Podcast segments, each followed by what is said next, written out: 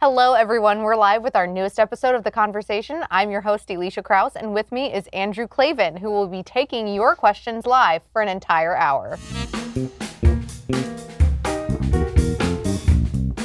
All right, please remember that everyone can watch because our conversation is streaming for everyone to watch, but only subscribers get to ask the questions. How do you subscribe? Well, you can head over to thedailywire.com right now. If you're already a subscriber, you can click the link in our video description, sign in over there, and be sure to tune in for next month's episode featuring Michael Knowles. Oh, well, that's exciting. I don't know why they always do that to me during my birthday month. Is that your- is They they stick with me with Michael Knowles. It's a gift. Think of Last year it was literally on Valentine's Day. Was it really? Yes. It's a, it's a gift because then you don't have to do it for another two months, right? That's true. and then in March we got Ben's conversation. It's just tons of fun. Uh, there you go. I feel like you and I were just sitting here. I think Really? it's I think it's because of the holidays, like Christmas, That's- New Year's, yes, everything. yes. It feels like we were just here. It's funny. It makes that makes it feel to me like it was a long time ago. Like somebody said the last conversation was really good, and I thought, was it? I can't remember. Our conversations are always They're really always good, good. Drew. Oh, this this is going to be the best. This will is going to be the best conversation. Hopefully, every time we do them, we Just get, a little a little better. bit better, Just yeah. a little bit better, a little more in the flow of things. So we have our first question right. from our very first subscriber, and you're like, "Oh, how do you ask a question?" Subscribe There you go. To the Daily Wire, and I mean, come on, then you get a leftist tears tumbler. You can put anything you want in it. It's a lousy hundred bucks Hot for the or year. cold. I got some cold, you know, energy drink in there right now. It's real good. All right, this is Spencer. I don't know if this is the Spencer Klavan. No, no. You don't think so? Never asked me All right. yeah, except for money, yeah. Spencer wants to know Have you ever struggled with writer's block on account of how much I obsess over finding the best word or the most beautiful phrase? I often like to say that I love to write, but hate writing. Yeah, I, I couldn't live like that. I couldn't lo- live right, hating my work. I love my work. I know a lot of writers struggle with it. Uh, you know, and I, I don't even like to talk about writer's block. I mean, there's something you don't even want to mention. I- Because I- it's like jinxing it. Yeah, you shouldn't have the words come out of your mouth. But but the thing is, I, I've always felt that the way to get the best out of your writing is to get it down on paper and then come back and rewrite it. After all, the whole point of being a writer is you're not an actor. You can you can make a mistake, go back, erase it, take it away, and, and get it better. And if you have the thing there, it's easier to shape. I mean, once the book or the story, whatever it is, is done, uh, then you can shape it, and it, it already has. It's like the stone is already there, and you can see the shape in it, and you get closer and closer to what you want. And I just think that uh, I, you know, I obsess about every word. I want every word to be perfect, but it doesn't have to be perfect this time. It's drafts. It's drafts. So exactly. that's what I tell my third grader. Yeah. One draft at a time. One draft at a time. All exactly. right. Johnny says, Hi, Drew. What do you see as the more realistic or effective way to bring about a conservative resurgence in the entertainment industry from the inside out or the ground up? I think it's got to be, uh, if, if, if from the ground up, what you mean is do we build our own structures? Yes, I think that that is what we need. I, I really do believe that conservatives have a problem that there's a, there's a strain of Philistinism, uh, being Philistines, that runs through conservatism that may be natural to conservatives. And that's the thing that really bothers me. It's the idea that if, uh, if you're cursing, if you're seeing uh, ugly stuff on TV, that that's not conservative. But I, I always point out that the guys who built this country were reading Greek tragedies. They were reading Shakespeare. They were reading stuff that was full of sex, full of violence, full of drama. And the people who built this country, who went to war in, uh, in World War II and built this country's greatest moment in the 50s, they grew up, they didn't grow up watching Doris Day films. It was the 60s generation that grew up watching Doris Day films. And then when they found out the world wasn't like that, they became snowflakes and they went nuts, you know? The realism in art, dr- true drama, true human relations, trains people to conservatism because what conservatism is, is it's having ideals without being idealistic. It's knowing what you want, but realizing that people are screwed up, people are greedy, they're power hungry, uh, they lie, they cheat, they do all those things. So you don't give them power. You know, you spread the power around. What the socialists do, of course, is they say, oh, if all the power's in the government, everything will be fair. Of course. Everything will be fair. Yeah. Art teaches you what human beings are like. It teaches you what the human experience is. And so, what I would like to see is, I would like to see us build, you know, studios. I don't want to say movie studios because the movies are dead, but TV studios, whatever it is. I'd like to Mm-hmm. Streaming have, studios? streaming studios, publishing houses, uh, you know, uh, publishing houses, magazines, women's magazines, most especially.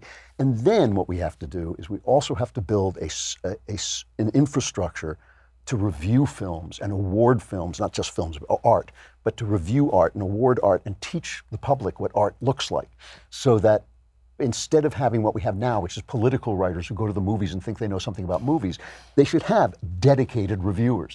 Instead of having think tanks that are about everything, they're about legislation, they're about the courts, they're about you know Congress, they're about uh, theory and economic theory. We have no think tanks about the arts. That was what Breitbart, almost the last conversation I had with Breitbart, he wanted to start a think tank that was for the arts. And I think those are the things we need. We need an infrastructure and we need systems for creating things. And we just don't have any of that now. So I'm going to ask a follow-up question, Okay. if I may. I know I am a subscriber, but I'm also the host, so please allow me to piggyback on Johnny's question. Uh, then, using that argument, which I fully agree with, should conservatives or libertarians or small government, you know, like-minded people also start our own social media empire? Yeah, absolutely. I mean, this is the thing. I mean, we're always saying, well, they shouldn't be censoring us on Twitter, but why don't we build Twitter? You know, they shouldn't be lying on CBS News. They shouldn't, but why don't we build CBS News? How is it that they built Fox News and it's this huge success and no one's imitated it? Mm-hmm. Why isn't there Fox News for young people? Why isn't there a Fox Comedy Channel? Why isn't there all this the things that the left has, has basically monopolized? How is it? How is it we allow every late night comedy show to be an anti-Trump, anti-conservative show? Every single one. And you know, when and when people uh, come on and say something else, they get ostracized and destroyed. I, I, I think that if we wait around for the left to do these things, we will continue the way we are. And I sometimes think the conservatives like complaining more than they like building stuff. You know, They like to be the underdog. they uh, like to be the underdog. Yeah, all right. Josh says a week or so ago in the mailbag, you said that families work best when the man is the head of the household. What exactly do you mean? Does the man have have complete authority when there are disagreements? I think it's a matter of leadership. I think that, and- this is just experience. Uh, in theory, in theory, I could see it working totally different, differently. Life is various enough where I could see in an individual household it might be different, and in each household it might be different. My experience is the happiest marriages I know, the man has a leadership position. What does leadership look like? Leadership has a purpose. The purpose of leadership is the good of the people you are leading, and this is one of the things that I think a lot of guys get wrong. They want to be in control. They want to have all the power but they're not thinking about the good of the family. I mean, this is uh, basic Christianity: is leadership is service, and so you're you're there thinking somebody has to make the call, somebody has to make the decision. There are going to be times when people disagree, fighting and screaming at each other and endlessly processing are not good for the family. Somebody has to have the authority to say, okay, I've heard everybody out. I want everybody to be doing well. This is how it's going to be. And and what I've noticed is men have a lot less spend a lot less time processing things. They spend a lot. They do. They spend a lot less time discussing it. Uh, they spend a lot less, less time saying, well, what about this other option? They do. They make the decision and they move forward. And maybe that's why. Maybe it's just natural. I mean, it just seems nat. It feels natural to me. People think of this as being authoritarian and tyrannical, but I don't think that's what it is. I simply think it's having a locus of decision. It's having a place where the decisions get made. I think it also depends. This was a question that uh, Michele Bachmann got hit for when she was running for president. How she said that her husband said that she should run, or that he was giving her permission to run, or something like that. Mm-hmm. And people were like, "Oh, so she answers for her husband? How is she going to be commander in chief?" But I think your description of the biblical definition of Right. leadership isn't dictatorship. That's right. And no, of course not. Of course not. That, that would be an unhappy life for everybody. Everyone. Caleb says, How do you persuade mainstream Hollywood distributors to push out movies written by conservatives into theaters? Don't theaters normally try to black out such films? It's hard to know, you know. It's it really is hard to know. When we did Gosnell, there seemed to be an awful lot of problems, uh, you know, with projectors and times being wrong and all this stuff. It, it really is hard to know if distributors and, and certainly theaters are as small-minded as the people in the studios are because they're spread out around the country. So I don't know. I mean, the thing is, we don't need these things anymore. See, this is the thing. We think that in order to have um, art, it has to be a big movie. It has to open at the Grauman's Theater and all this stuff. It's just not true. I mean, this new media is, is fantastic. It really is democratizing, and it's why we shouldn't la- allow things like YouTube and Google to dominate it, uh, because we should be building uh, platforms of our own where people can't knock us off. Uh, you know, it, it's just it, it, it doesn't our art doesn't have to look like their art it doesn't have to be their art it just simply has to ref- do what art does which is reflect the human experience and i think we can do that better than they do because we actually know what the human experience is and they're trying to tell us that it's something that it's not All right. Arun says, Hi, Andrew. What do you make of the bromance between President Trump and um, I'm going to totally botch this name. Do you know how to say I don't even know who Narendra Modi is. Okay, how come you said it so eloquently? And I'm over here like, do I roll the R? I don't know. Any common values or just a healthy sense of nationalism in both I men? can't answer the question I mean, I, I is that the new political leader in uh, Brazil? Oh, in Brazil. oh, go- oh, I don't yeah. have my phone well, you know, that's that's a good question. If that's who it is, if- I know that there had been some. Hey, somebody look it up so we don't make a fool of ourselves. Okay. Totally we'll, we'll find ourselves. out. Yeah, Thanks, yeah. Rob. Um, that's not the guy in Brazil, is it? I don't know. Um, what? Oh, Oh, India. in India. In India, uh, you know. There, well, so I don't want to answer the question at length because I don't know who it is. So it's not- I don't know that much about him. But I do think, you know, Mm-hmm. but he knows about everything else. I know just about so you everything. guys know. yeah. But but I do th- I think it, it is interesting with Trump the guys he likes and the guys he doesn't. I do think I do think the left has a certain amount of uh, um, of a legitimate gripe that he seems to have this. These, these strong men seem to have an appeal for him. Guys like Putin, uh, you know, he Erdogan he- in Turkey? Yeah, Yeah. he does seem. To, they do seem to have an appeal for him. Interestingly, Trump obeys the law in ways that Obama doesn't didn't. You know, like he actually, when the courts say he can't do something, even when he knows it's an Obama judge making a false call for political reasons, he obeys. He says it's the court system. I got to do it. Uh, so it's really interesting. He has they those guys appeal to him, and he's obviously a strong, you know, guy. Um, but but he doesn't imitate them in the sense of breaking the law. He, ha- he actually has respect for the constraints of the system. like he allows the women's march to go on and doesn't arrest everyone there. That was my suggestion, but you know, he wouldn't listen to me. I. Good thing you're not president. Jonathan says, Hi, Drew. I recently watched the documentary Maafa 21, which asserts that the abortion industry targets minority communities, particularly blacks, to reduce their populations. Do you believe this? Well, I certainly believe it was there at the beginning. I mean, this is Margaret uh, Sanger. You know, she said that this is, was part of it. Uh, we have heard people in the modern world say, you know, abortion reduces crime, and the only thing they could possibly mean by that is that there's high crime in black communities, and by uh, wiping out uh, black children, they're somehow reducing crime. We know in New York that um, more black children are aborted than born. Um, and so I think that whether they're targeting these people or not, uh, that target is being hit. And look, th- this is this is a you know, countries can go crazy and c- cultures can go crazy just like people can go crazy. This is a psychopathology that we have induced in ourselves. The idea that th- that an unborn child is not a child, is not a human being, is a is a uh, psychopathology. It's a disease. And the thing is, the disease is so widespread that p- perfectly decent people believe it.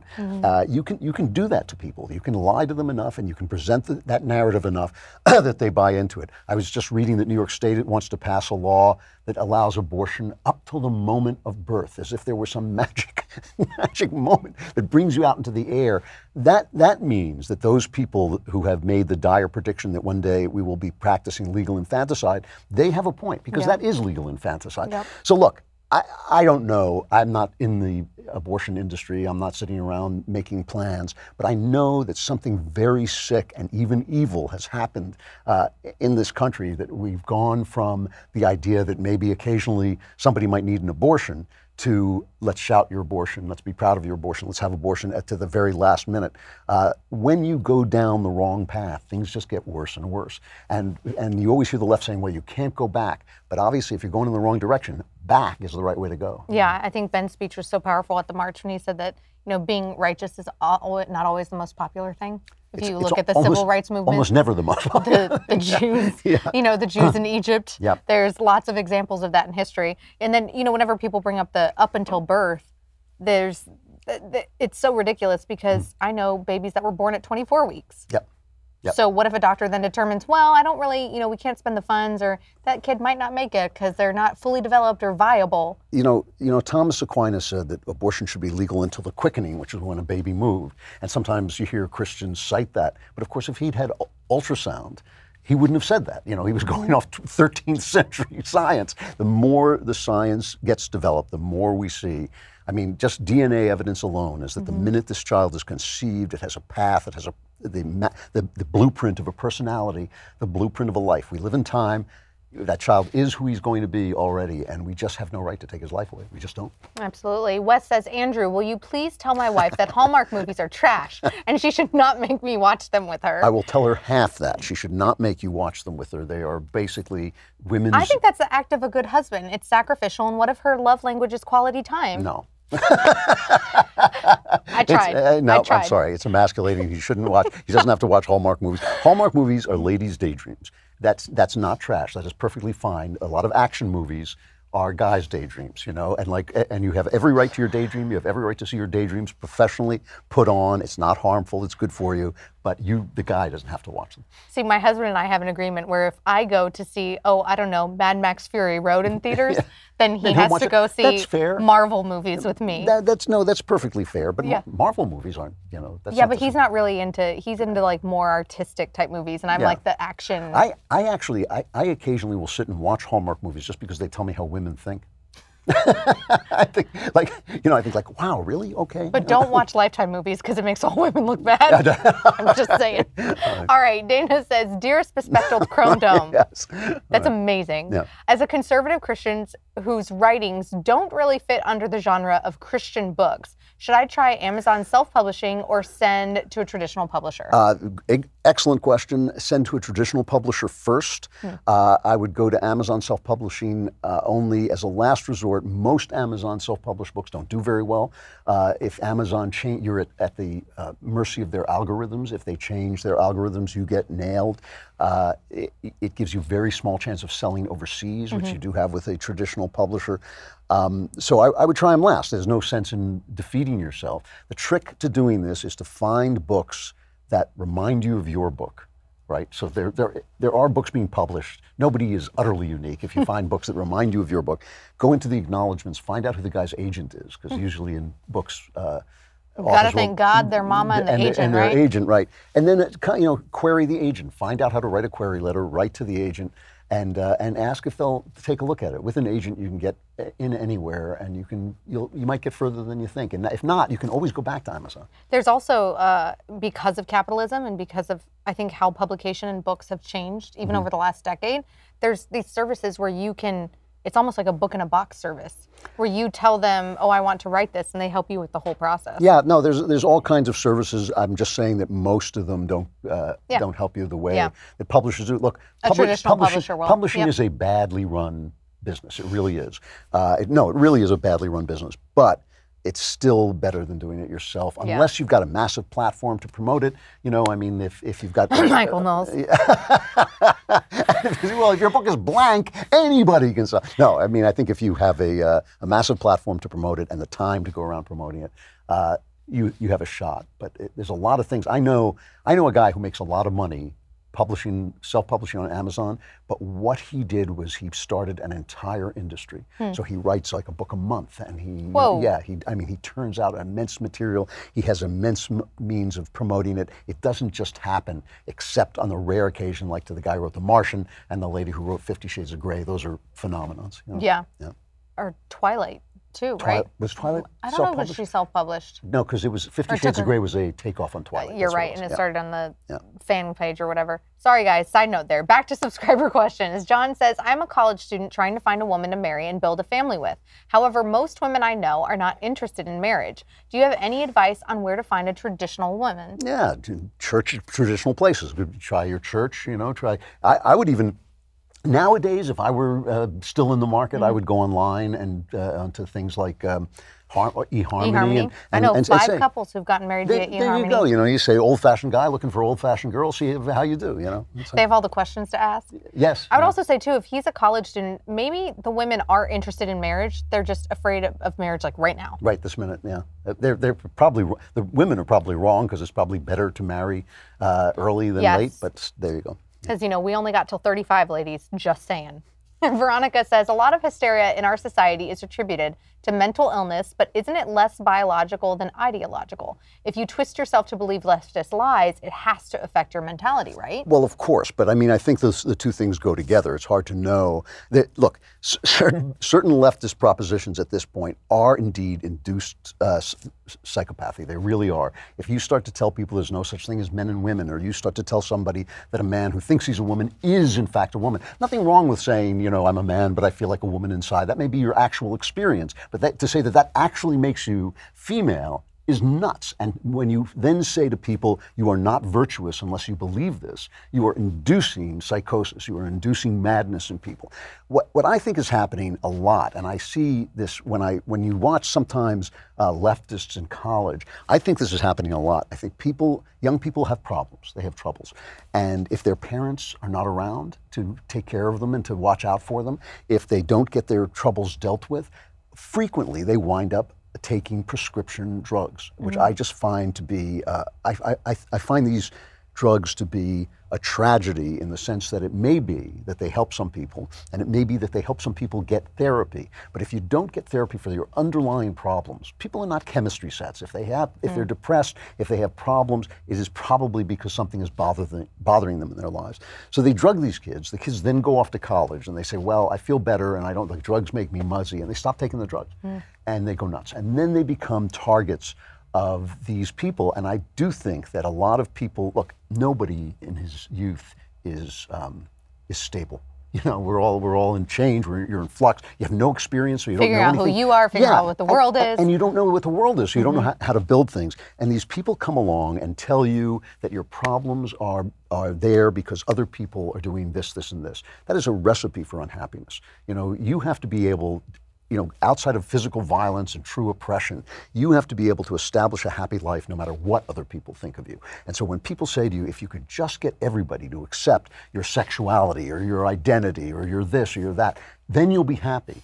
You'll be miserable the rest of your life. And that is induced psycho- psychosis. And I think we see a lot of it. But I think it starts with people being unstable. You know, I mean, if mm-hmm. you're if you're stable, when these cult-like leftists come after you, you're kind of like, thanks very much, but no thanks, go away. But if you're uh, desperate, if your parents uh, divorced, if you have a, a hole in your heart, they come and they fill it with their ideology, and I think it's very destructive. But a lot of what you just touched on, I think, harkens back to your faith too. Is that you're recognizing that people have like souls and an emotion, Right. an emotion, and sometimes those need to be healed. Of course. So, what about somebody that's a secularist?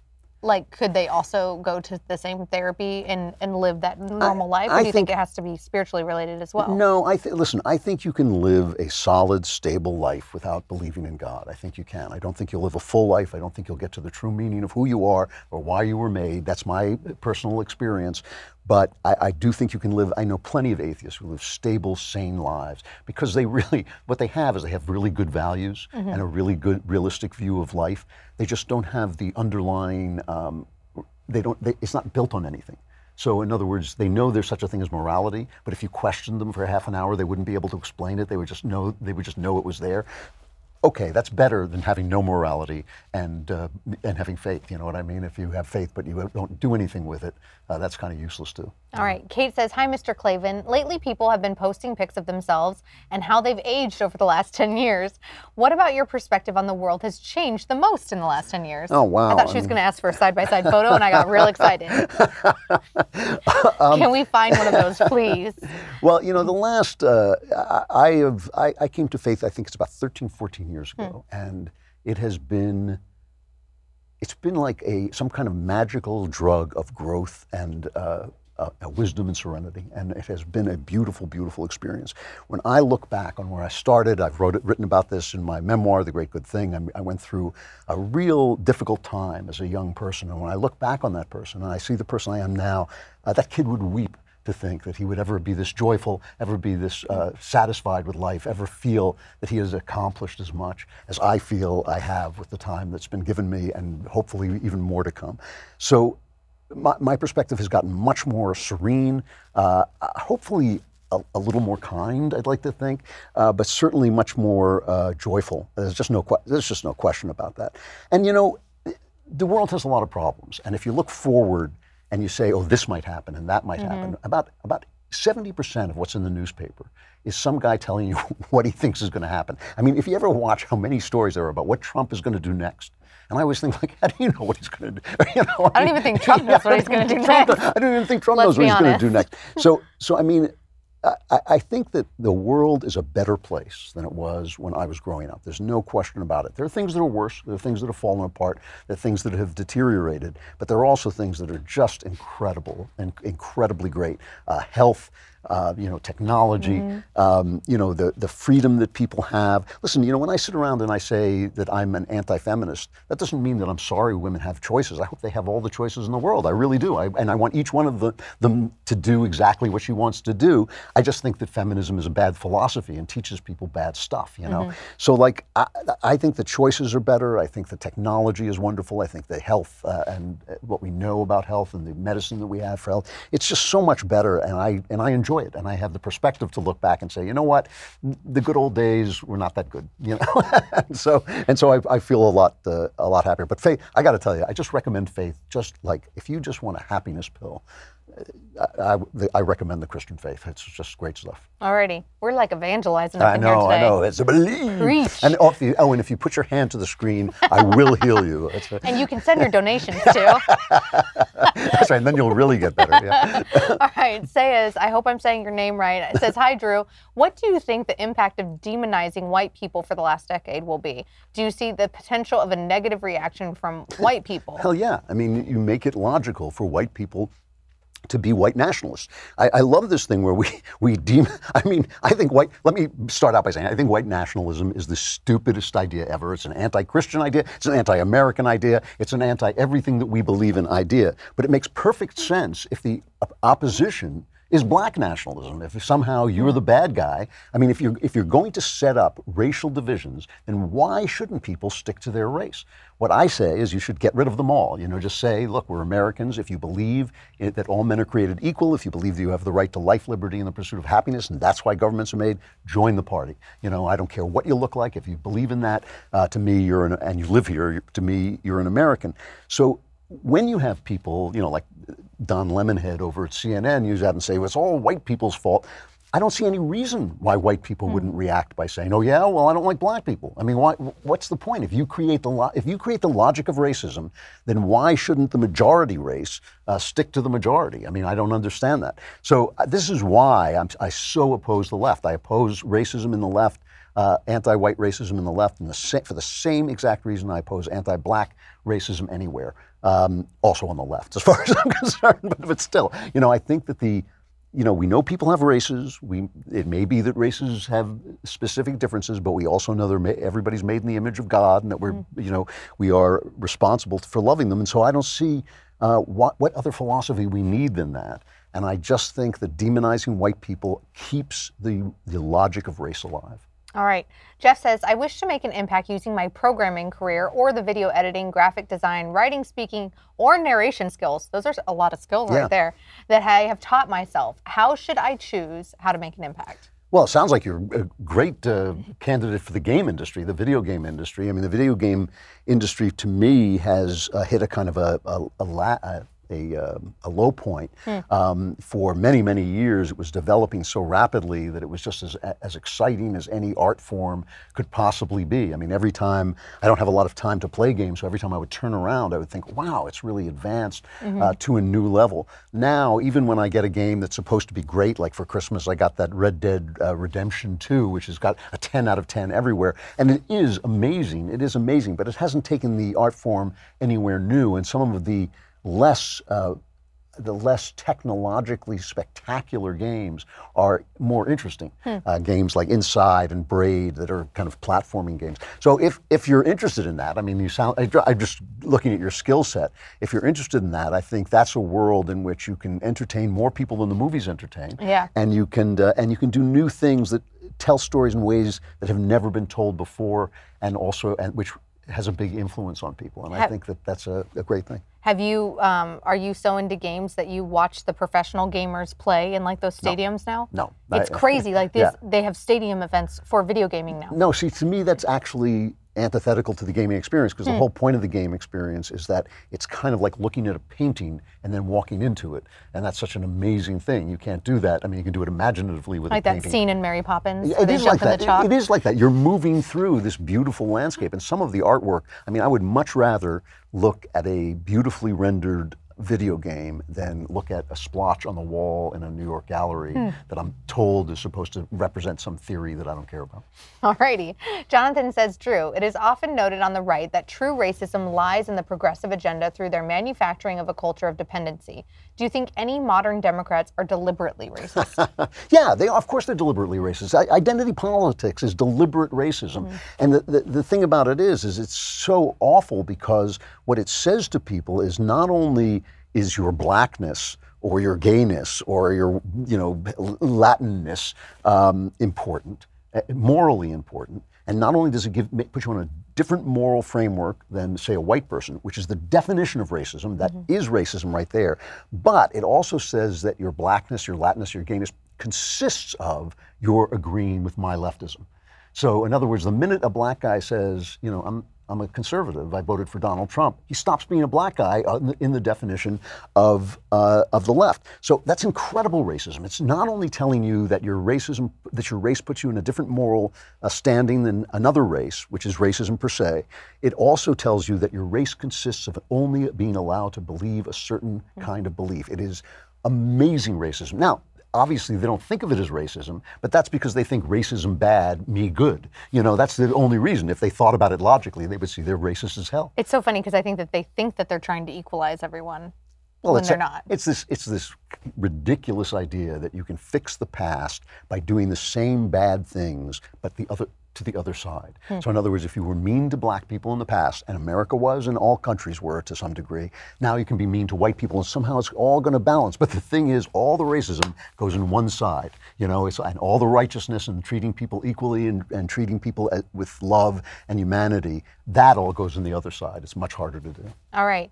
Please remember that our conversation is live for everyone to watch, but only subscribers get to ask the questions. So be sure to click on the link in our video description to ask questions or sign up to be a Daily Wire subscriber. And be sure to tune in for next month's episode ah. featuring our very own Michael Knowles. You know, it's too bad I'll be washing my hair that day. So You know that they do have beard shampoo?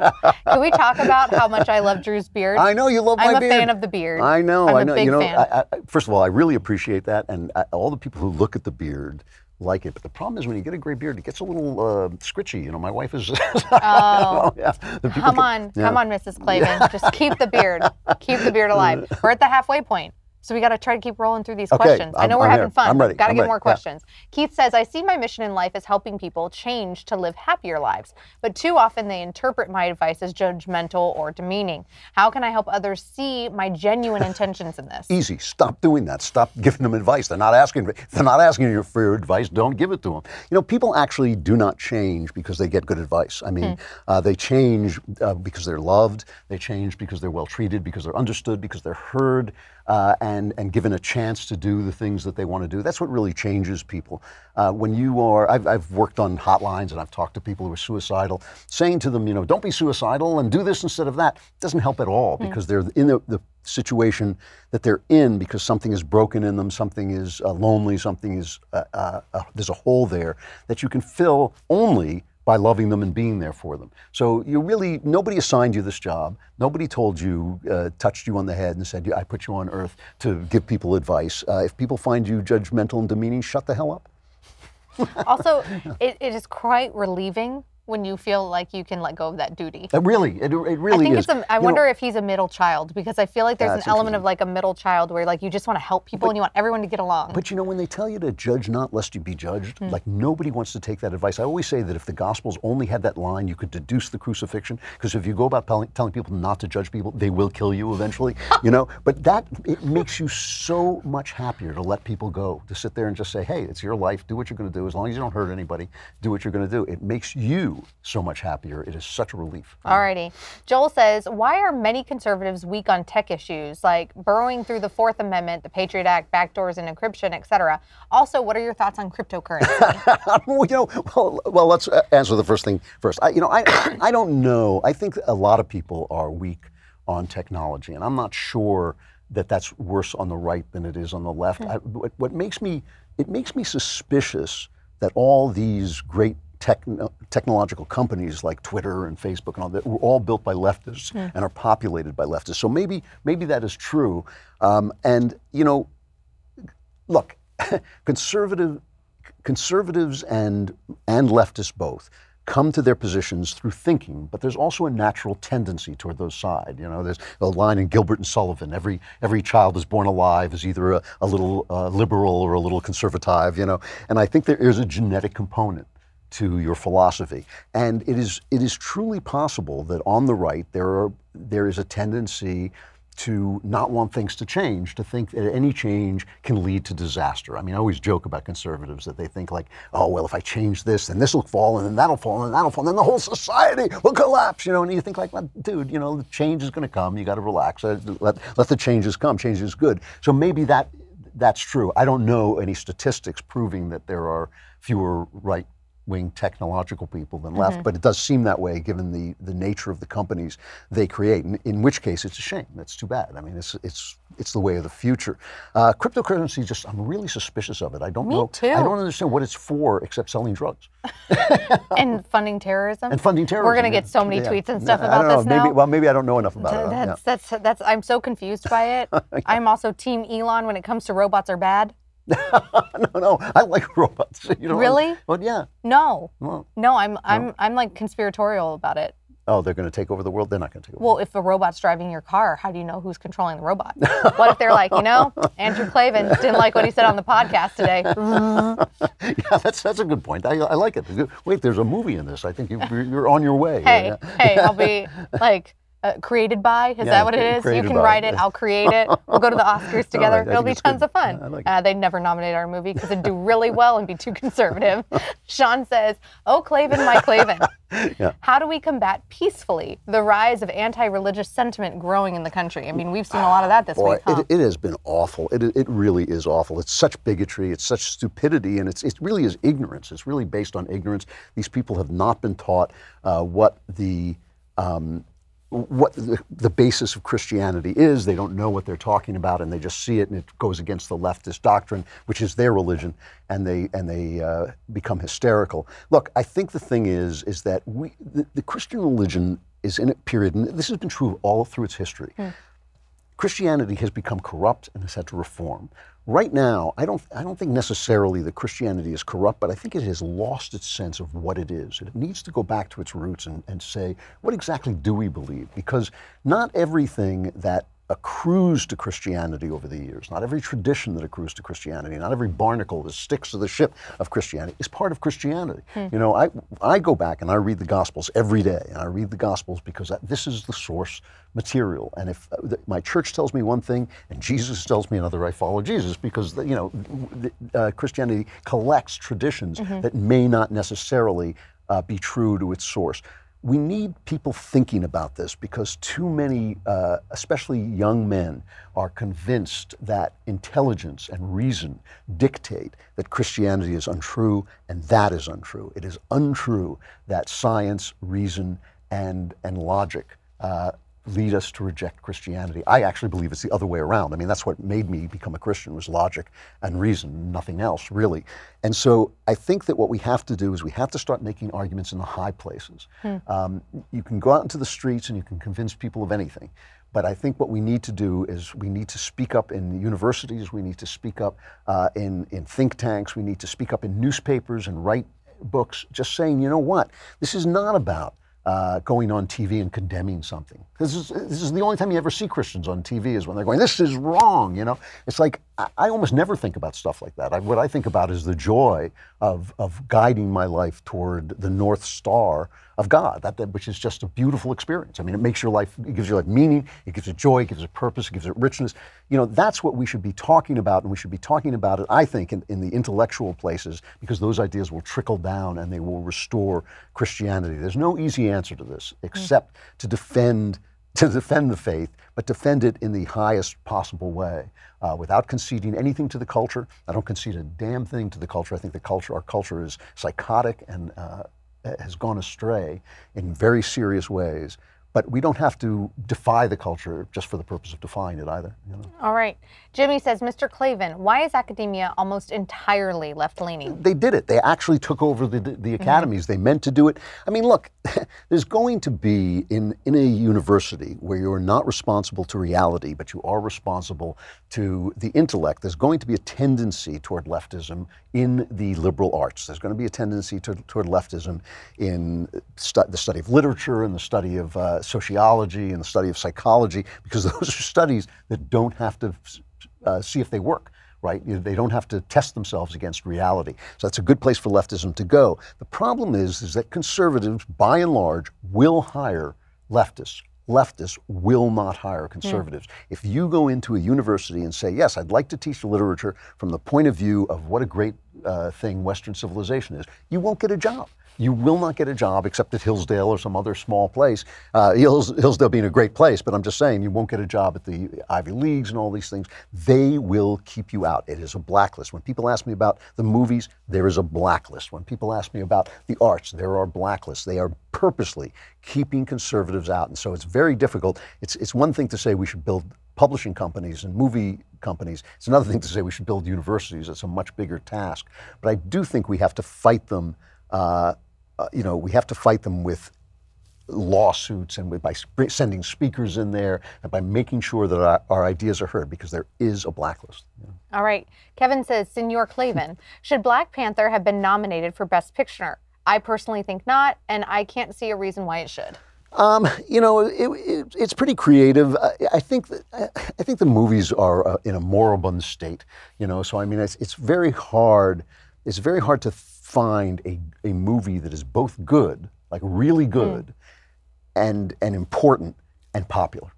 That's what happens when art yeah. forms go into moribund states. The important works tend to be small and intellectualized and, uh, um, and elite, and the big popular works tend to be empty. And that's what happened to the movies in the last oh, 10, 20 years. The movies that people go to see, the superhero movies, are mostly popcorn entertainment. Where popcorn entertainment used to be Gone with the Wind. It used mm. to be uh, Mr. Smith Goes to Washington. It used to be, um, you know, uh, um, some of the greatest films ever made, The Wizard of Oz. Now, popular entertainment in the movies is crap everything good is being made in television now. I mean, television is still, I mean, maybe the best of the golden age of television has passed, which was the last 10, 20 years but it's still producing some great stuff. So, um, you know, when you say which film should be nominated for an Oscar, I thought Black Panther was as good as anything. Um, that one that, that picture the death of Stalin, which mm-hmm. was hilarious. You know, that's never going to get made because only never get nominated because only people like me and Shapiro went and saw it. You know? And uh, and you both really liked it. Oh, I just loved it. It's terrific. Well, you, the, another movie that you liked, The Ballad of Buster Scruggs, oh, actually that. was nominated for best theme song. I think. Was it really? Yeah. yeah no, I really liked that. I really liked that. That was episodic, and some of the episodes mm-hmm. were not as good as others. Now, did that count as a movie because that was released on well, Netflix? Roma. Roma, they, Roma counts Roma, as, yeah, a, as a, movie because that was streaming before it was in yeah, theaters. It's all getting kind of confusing It now, is. But yeah. I mean, can you imagine like years ago, HBO, you know, HBO was probably pissing off all the cable or yeah. the you know the basic cable yep. networks yep. when they were able to compete for Emmys and stuff. Yeah. And now you have Amazon and Netflix and Hulu that are able to compete. But you know, it's very rare now when people gather, as they say, at the water cooler and discuss something. Mm-hmm. It's almost always something on TV. Mm-hmm. So you know, like who cares what they give the Oscars to? And then, by the way, when they knocked Kevin Hart off that slate, I just I would never watch that show again, ever. Andrew Klavan for host. uh, Sear, Siren, I hope I'm saying that right, says, Hey, Andrew, do, but do you have an opinion on Brexit? And P.S., I love your opening monologue. That's nice. Thank you. Uh, you know, I have, I have a reticent opinion on Brexit. And the reason uh, it is reticent is I really believe it's hard to know other countries. I lived in mm. England for seven years in the 90s. And one of the things I learned was you really don't know another country until you've lived there a long time. So I know a little bit about England, but I mean, it's been a while since I've been there. Uh, here's what I think. I think that the, the, the, the British uh, have traditionally been separated from the rest of Europe, and it has been largely a good thing. They weren't conquered by the Nazis, they weren't conquered by Napoleon, they didn't have the Inquisition, they didn't have the worst uh, uh atrocities of the Reformation or of the Catholic Church. They have really done wonderful things, and they produced one of the greatest products ever, which is the American mind, the American political mind. And so I think that, that the British are right to feel antsy about joining an organization which has now become, come, become less of what it was supposed to be and more of this kind of uh, outspread. It was supposed to be like six nations, and now it's in the 20s. Uh, and I think that the, the Brexiteers are actually right. What has happened is, for those in America, what has happened is the EU won't let them go. Mm-hmm. It is basically saying, you know, the EU is a bunch of trade agreements. That's basically what it is. And it's basically saying, we won't let you leave and keep those trade agreements that would make sense. So, how do you land your plane in France? How do you get your vegetables from France back to England? You know, how do you do all those No, things? let's be honest. Champagne from France. champagne Maybe the France. vegetables are from Germany. I don't but, know. But you know, those are all fair questions, but they only exist because the EU doesn't want to let Britain go. Mm-hmm. And the reason the EU doesn't want to let Britain go is because they're afraid if Britain goes, a lot of other angry people will go with them. To me, that alone is a reason to leave. Okay, to me, that alone is a reason to leave. They're that this organization hostage. is holding them hostage. There are all kinds of problems that might come up, but with a civilized uh, relationship, they could all be solved instantly. It is only because the EU has become overweening, overbearing, and, and rather totalitarian that these problems come up. Uh, I think that Britain has gotten a lot of good things out of out of the EU. It, it has, and I think that close bond, bonds, friendly bonds, friendly bonds of trade, and all these are good things. But I think the EU is always forced down the throats of the people. I think if they have this referendum again, it will be basically telling the people, "Oh, you you little people are going to vote until you get the answer we want." Uh, and I think if they could find a way to break free and and yet retain the natural bonds of friendship uh, between Britain and the continent, I think it would be a good thing. I think the EU. Uh, it basically, it's uh, Germany's third and suc most successful attempt to take over Europe. And I think I think the EU has gotten out of control. You know, it's it's a really interesting thing. In this country, we had an attempt to break away from the Union, which was called the Civil War. The logic of that breakaway is completely obscured by the evil of slavery. The, the evil of slavery, slavery was so great that it's very hard to say we should have let the Confederacy go. But by the rules of the game, we should have let the Confederacy go. It's only the fact that the uh, that that slavery was such a great evil, such a grave evil, that there was no way to sort of take a neutral moral stand.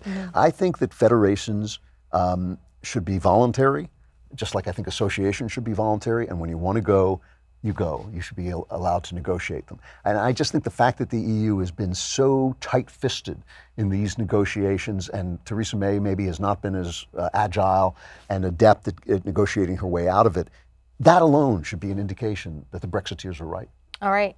Josh says, Andrew, I have an idea to create a great nonprofit that will allow all an equal platform to create, innovate, inspire, and learn. How would I go about presenting this idea to others like you?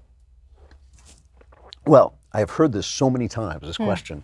And, and the answer is, you know, I don't know. I mean, I think you have to build the thing first. If you build it, they will come. And then you start to promote it, saying, look, look what we've got here. But to sort of depend on people like me to give you the uh, promotion that you need to get started, there are just too many of you. I, I mean, I wish I could promote every system like this. I, I, I'm in favor of every system like this. I support every system like this. But I get these kind of angry letters from people saying, why won't you support me? I have this great idea.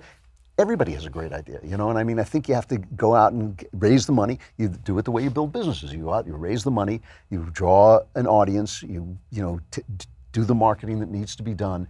And then once you get started, uh, and people will take notice. I mean, that is the way it works. It doesn't work by me giving you publicity and that draws people to your site, which doesn't exist yet. You know, I mean, so that's the thing. I'm certainly in favor of it, and I wish I could do more. But I mean, there's just too many people asking for our attention for us to be able to do that all the time. All right.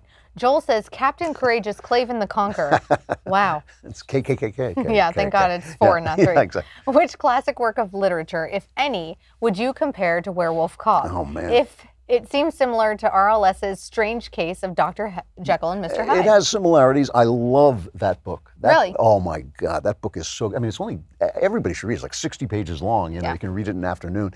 Um, it is a wonderful, wonderful book. It is a great work of literature, and it's not at all. You know, they've made they've made good movies out of it, a couple of good movies out of it, uh, but it is it is wonderful, and there's no question that Werewolf Cop owes a, a debt to it. Uh, it. it. really does. What what I think is a little different about Werewolf Cop is that it actually works as a police procedural, and it has so it has this kind of wonderful. I, I love the book, so I'm, I do not want to praise myself, overpraise myself, but I'm very fond of it. Uh, but uh, it, it has a police procedural that works, that kind of leads into this world of the supernatural, hmm. and it's kind of a it's almost like a, a a prequel to another kingdom uh, where the supernatural and the uh, regular world kind of interact in very realistic ways. So uh, I, th- I think uh, Dr. Jekyll and Mr. Hyde is a really good um, example. I think that um, uh, I read a lot of werewolf hmm. material, and that kind of informed it. But I, when I read the werewolf material, I never really felt like, yes, this is what I'm I'm writing Going for, here. Yeah, yeah. I, I, think that um, that Dracula would be another um, another um, precursor of it. That Dracula is a brilliant novel, the only great thing the guy ever wrote, uh, and uh, and it has a it, it, almost invents the structure of the horror story. And while Werewolf Cop is really not quite a horror story, it kind of has that structure uh, too. So I think those are th- those books from the 19th uh, century that started to delve into horror as a way of exploring society. Frankenstein, Dracula, Dr. Jekyll and Mr. Hyde. Uh, those definitely are books that have really uh, affected me and definitely informed Werewolf Cop. Alrighty. Rohan says, What would you advise to a young man who is devoid of all passion and does not seem to be able to, quote unquote, be the hero of their own story? Well, that, you know, this is one of these questions where, you know, there's, there's nothing that I can say to you that will get you off your backside hmm. to do the things that need to be done. That really has to come from you. So if you ask the question, uh, how can, basically, if you're asking the question, how can I become a man while sitting on my sofa? The answer is you can't. You can't. You have to get off your ass and you have to go and do these things. You know, a lot of times, and this is uh, good Aristotelian thinking, but it is also my observation of life. A lot of times, doing things helps you to do things. So if you're looking for uh, to become uh, stronger, more passionate. Uh, join things, become, do things that will lead you to that end. Join the military mm. and at least have your life have meaning. You know, uh, join, go out and help uh, people who, you know, uh, go to other countries where people are really uh, starving, or this country where people are starving. Do something uh, to affect society, whatever it is. commit yourself to something. You know, the doing the doing of something sometimes comes before the passion mm. for hmm. something and I, I, know a lot of young people especially are looking think are being told do what you want you know follow your dreams i don't believe that at all i believe that you were made with a purpose and your job is to find that purpose through prayer and reflection you, you know your desires your desires can be a guide to that. Your desires are like the salience of your personality. They're the things that stick out of your personality into the world. But your desires can be broken, they can be twisted. You have to really figure out which of them are the right desires and which of them are uh, connected to the things that you can do, to your actual talents and skills. So, you know, you're sitting around waiting for passion to hit you mm-hmm. before you do anything. What I would say is decide what you, sh- what you should be doing, what God wants you to do, do it, and the passion will come. Alrighty. Justin says, Wise King Klavan, bearded knower of culture. Do you read extra biblical theological works? And what books or writings have helped shape your theology and relationship with Jesus? Oh, that's a great question. And yes, of course. I mean, uh, C.S. Lewis, of course, was big. I love C.S. Lewis, especially his shorter pieces that. Uh, he has a book that I believe is called The Weight of Glory, which uh, I read is a series of mm-hmm. uh, speeches that he gave that he then turned into essays or printed as essays. And I read each one of them thinking, wow, this is the greatest essay I ever wrote. And then I'd read the next one and think, this is even greater than the last essay. There is a, uh, a wonderful book called After Virtue. And I, mm-hmm. I'm not sure if I told this story on the show before. There's, I read this book before I converted, and I read it in uh, a Dead Tree edition. And it really had an effect on me. And years later, I was talking to my son and I said, You know, I read this book and I can't remember a word of it. And so my son read it, and he came back and he said, "You can't remember a word of it be- is because you took it all in, and it just became you." And mm. he said, "You wrote on the side of books, which I almost never do. That's one of the reasons I love Kindle because you can make notes. But I, I, have this kind of superstition about writing books. But he said you wrote in the side of the books, and what you wrote again and again was just JC, meaning Jesus Christ, meaning this this really fits in. So about six months ago, I went back and reread the book, and it's it's not an easy book. It's a book of philosophy." And I went back and reread it. And in the meantime, in the interim, since I read it first, both the author and I had become Christians. Both of us had. So he followed the logic of the book, and I followed the logic of the book. I thought it was an enormously powerful uh, essay that's not necessarily about religion, but obviously leads you uh, to the logic of religion, which is very beautiful. And I also like, you know, I mean, Thomas Aquinas is a hard read, but I like reading about him and, and reading some of his works. I actually do read a little bit of him every day, uh, but it's only a little bit because he's kind of you got to really uh, pay attention. Uh, but uh, yeah, I Can't love get easily distracted. yeah, but I love extra theological work. I just always like to base everything that I read in the gospel. So, like in other words, I'll read the gospels every day, and then I'll go to the theological work as extracurricular. But I still read a lot of uh, of great theological stuff. All right, Veronica said, What's your opinion on the LA teacher strike? Oh, was she listening to our pre We conversation yeah. conversation? Yeah. It seems to be a smokescreen for eliminating competition in charter schools. Thoughts? That's what it is. I mean, it's like the, the charter schools work better. Uh, the Los Angeles uh, Teachers District is stinks. They spend all kinds of money, and they have they're one of the worst systems in the country. They are lazy, they're stupid, they're irresponsible. You can't fire them. And you know, this doesn't mean that there aren't great teachers. I mean, this mm-hmm. is the problem. A lot of te- a lot of parents have experiences of wonderful teachers, and they say, "Oh, we must support the teachers union." Those teachers should be working for private schools. All schools should be private. You can have required uh, education. You can have everybody having the right to have an education and still have an entirely private, competitive edu- education school system. You know, there's no reason to have these unions, which are not supposed to be allowed to strike in the first place. You, there's no reason you, to have these unions basically supporting their teachers and not supporting the kids. The entire thing, the entire thing about the teachers union is one of the most corrupt organizations in the country, almost everywhere it exists. I think that all these schools, there should be school choice for everybody. There should be charter schools. Obviously, people should be, it should be required that people get an education, but competition, free markets work and they make things better, and state run things always become lousy, and unions, eh, to have public unions, public unions should not exist altogether. I mean, And the, even after the Janus decision, Yeah. teachers unions are making it so difficult for Yep. the teachers that want to opt I mean, out. we have things here in LA called rubber rooms, Yep. where guys, even if They they, have like them in New York, molested children, they Yep. can fire them. You know, Yep. it's it's absurd, and if, I, I hope they they'll never get defeated because our government is as left wing as the teachers union. But I wish they would just be smushed. I think it's a union that needs to be crushed. Preach. Joel says, What advice do you have for young men who are uncomfortable in their current state of manliness? I often feel inadequate compared to my other friends who seem to be finding relationships easier than I. You know, it, it's a really good question, but I want to go back to the answer that I had before. I mean, you become a man by, by being a man. You know, you don't become a man by imitating things that you think are traits of manhood. I know, I know guys. Listen, I know guys who, if you looked at him, you'd think he's, he's got a wimpy attitude or something like that. But he will stand against a tide to do the right thing. You know, I know plenty of guys like that. Uh, you don't have to look like uh, Humphrey Bogart or Arnold Schwarzenegger uh, to, to do the manly thing, which has to, man, manhood has to do with two things integrity and courage. It has to do with being who you say you are and, and having the courage to stand even when people think you're wrong and even when it, it's, it's difficult. I mean, those are the things that make for manhood. It's not about, you know, uh, bossing your wife around. It's not about uh, striding down the street with a big walk. It's not about none of those things, about integrity and courage. You learn those things in action, you know? So, like, if, uh, you know, the military, I think, makes men out of people. I think it really does. I know it's a cliche, but I think it does.